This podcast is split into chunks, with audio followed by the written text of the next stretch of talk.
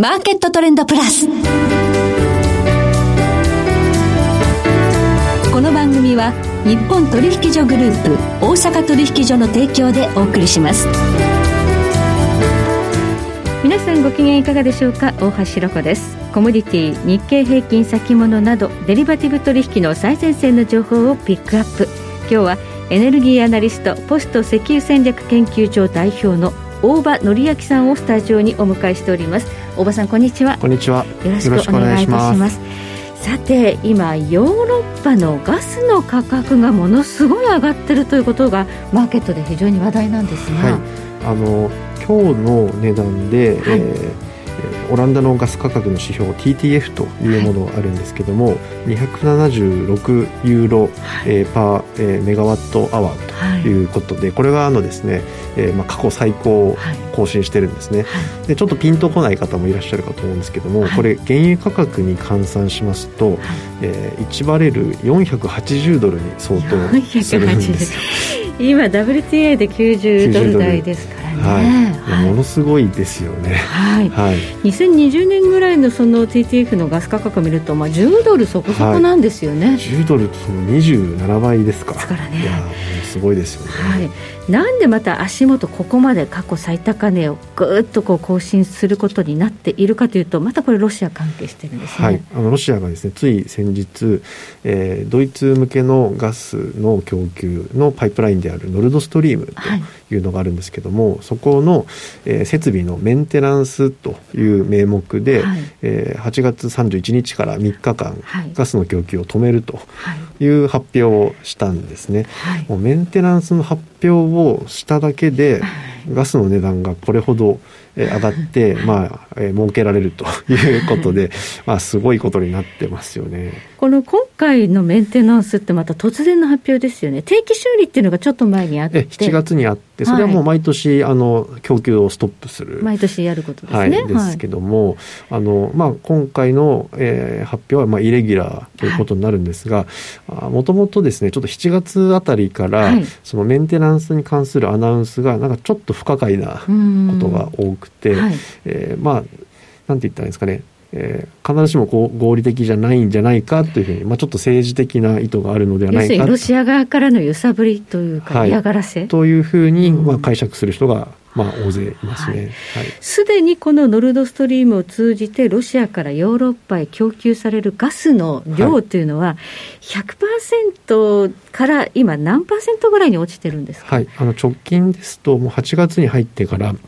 えー、20%ぐらいまで、実はもうすでに落ちて。る。2割ぐらいしか来てない。はい、そうなんですよ。はい、でその最後の2割を、はい、えー止めちゃうと。止めちゃうんですね、8月31日から。メンテナンスですから、メンテナンス終われば供給開始するはずですが、まあ、本当に予定通りメンテナンスとやらが終わるのかどうか。ということで、はい、本当にヨーロッパ、今、ガスの危機とエネルギー危機に襲われているということですが、じゃあ、これ、ヨーロッパはどうするんだということについて、はい、今日は大場さんに解説いただきたいと思います。はい、どうぞよろしくお願いいたします。ますその前に今日の主な指標です。今日大引けの日経平均株価です。341円75銭安、28,452円75銭で取引を終了しました。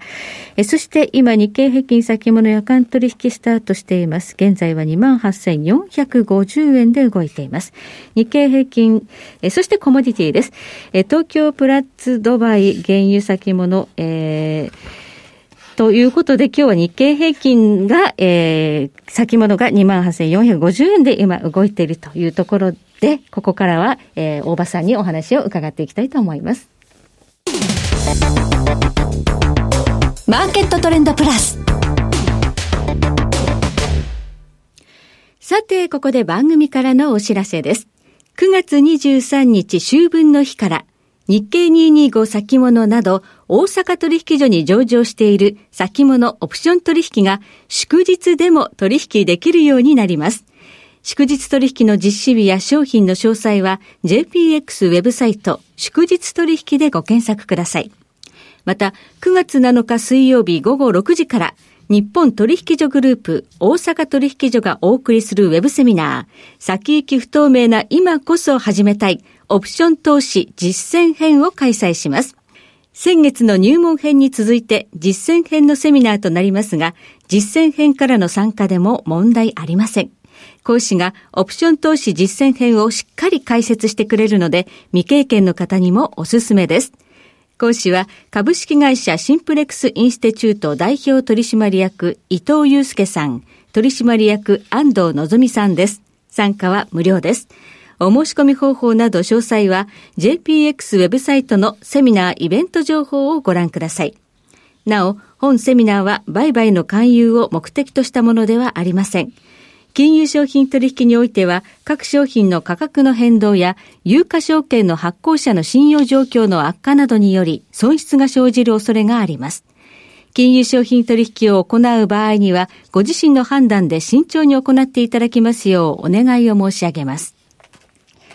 さて、今日はエネルギーアナリスト、ポスト石油戦略研究所代表の大場則明さんにお話を伺っていきます。さて、えー、ロシアからのガス供給がだいぶ絞られている現状ということで、ヨーロッパエネルギー危機なんですが、はい、これから冬になると、あのたくさんまたあのエネルギー使いますので、はい、今、在庫を増やさなきゃいけない時期ですよね。そうですね。基本的にあのヨーロッパというのは、天然ガスの需要、冬の方が、はい、えー、強いので、うん、まあ、本当はあの夏にガスの値段が上がるってこと自体が普通ないんですよね。で、ね、その冬は、えー、貯めてあった在庫とあと供給から来るパイプのガスと両方を同時に使って、まあ、ちょうど使い切るというようなサイクルですので、はいはい、えー、大体ですね11月までに、えー在庫の80%ぐらいは貯めておくというのが、はい、まあ、通年通例通例なんですけども、はい、えー、そこに向けてちゃんと貯められるのかどうかということなんですね。はい、で一応あの現時点ではあの、まあ、かなりですねいろんなところからかき集めて、あと節約するなどしてですね、はい。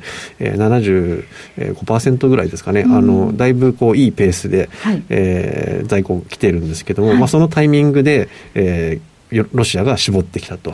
いうことだと思います。そうですね、そうすると、この冬、本当に乗り切れるかどうかわからない、はい、ということですよね。そうですね。そのかき集めるというのもですね、はい、あの LNG をが、えーだえー、かなりの量がヨーロッパ向けにいってるんですけども、はい、えー、その代わりですねあのアジアの、えー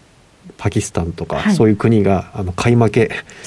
して、ね、要するにアジアのえー、国が新興国が買えない分が、うん、えー、ヨーロッパに向かうことで、はい、まあ、なんとか今賄っているというような形ですね、まあ、世界に影響を及ぼしてるっていう部分があるわけですよね。はい、そうですね。はい。ただこれ、キャパシティもあるんですよね、LNG だと。はい、LNG はあの輸入するにもですね、ちゃんと港と、あと液化天然ガスをガス化しなければいけないので、はい、その気化設備と言われるものが設置していないと輸入できないんですね。うん、それってすぐにできるものではないので、受け入れする、えーと、有料自体にも限界があってですね、でそれはもうほとんどフル稼働のような状況なので。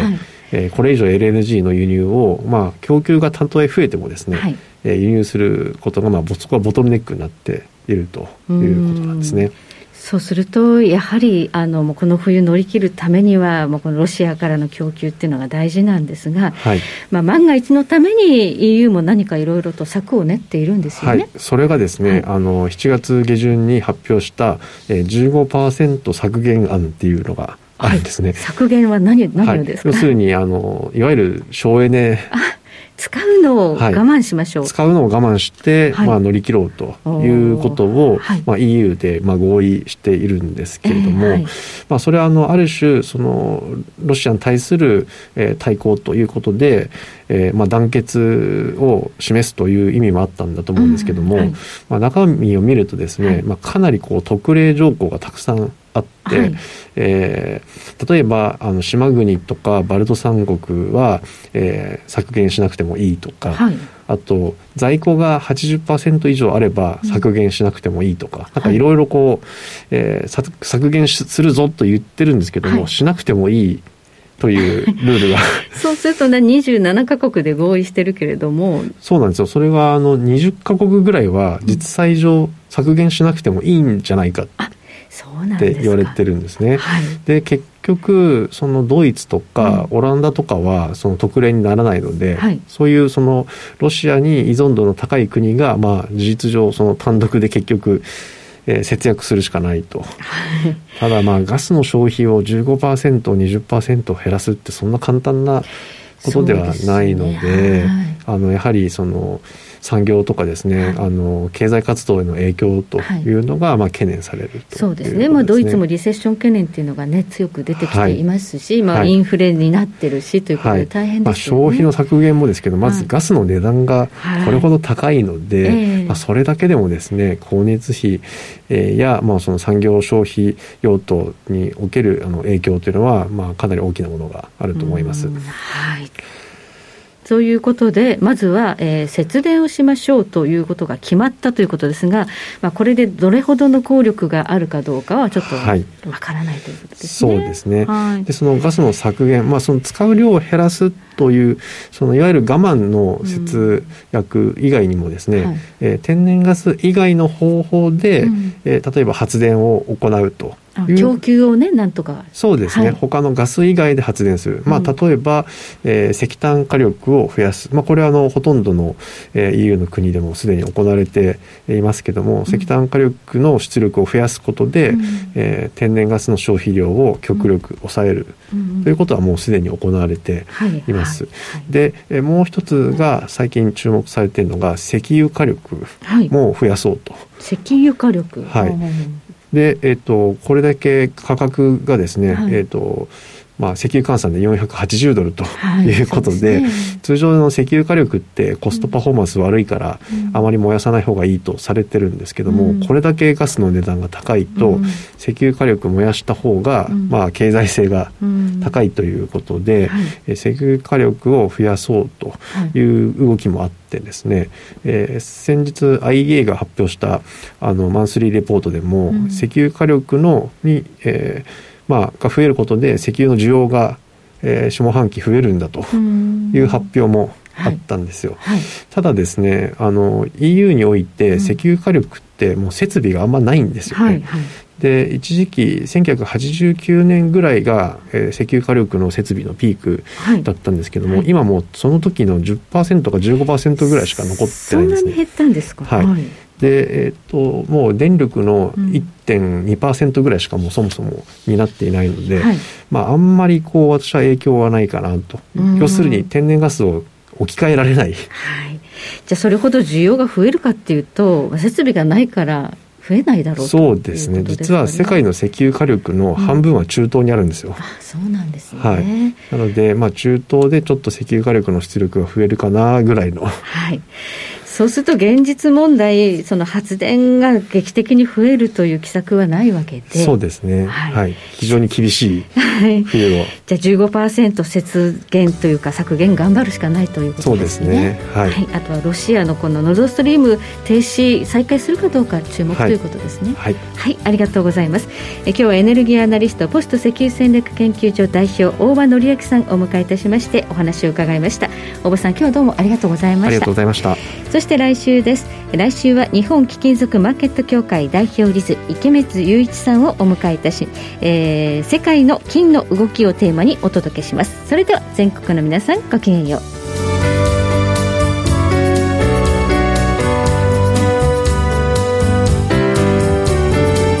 この番組は日本取引所グループ大阪取引所の提供でお送りしました。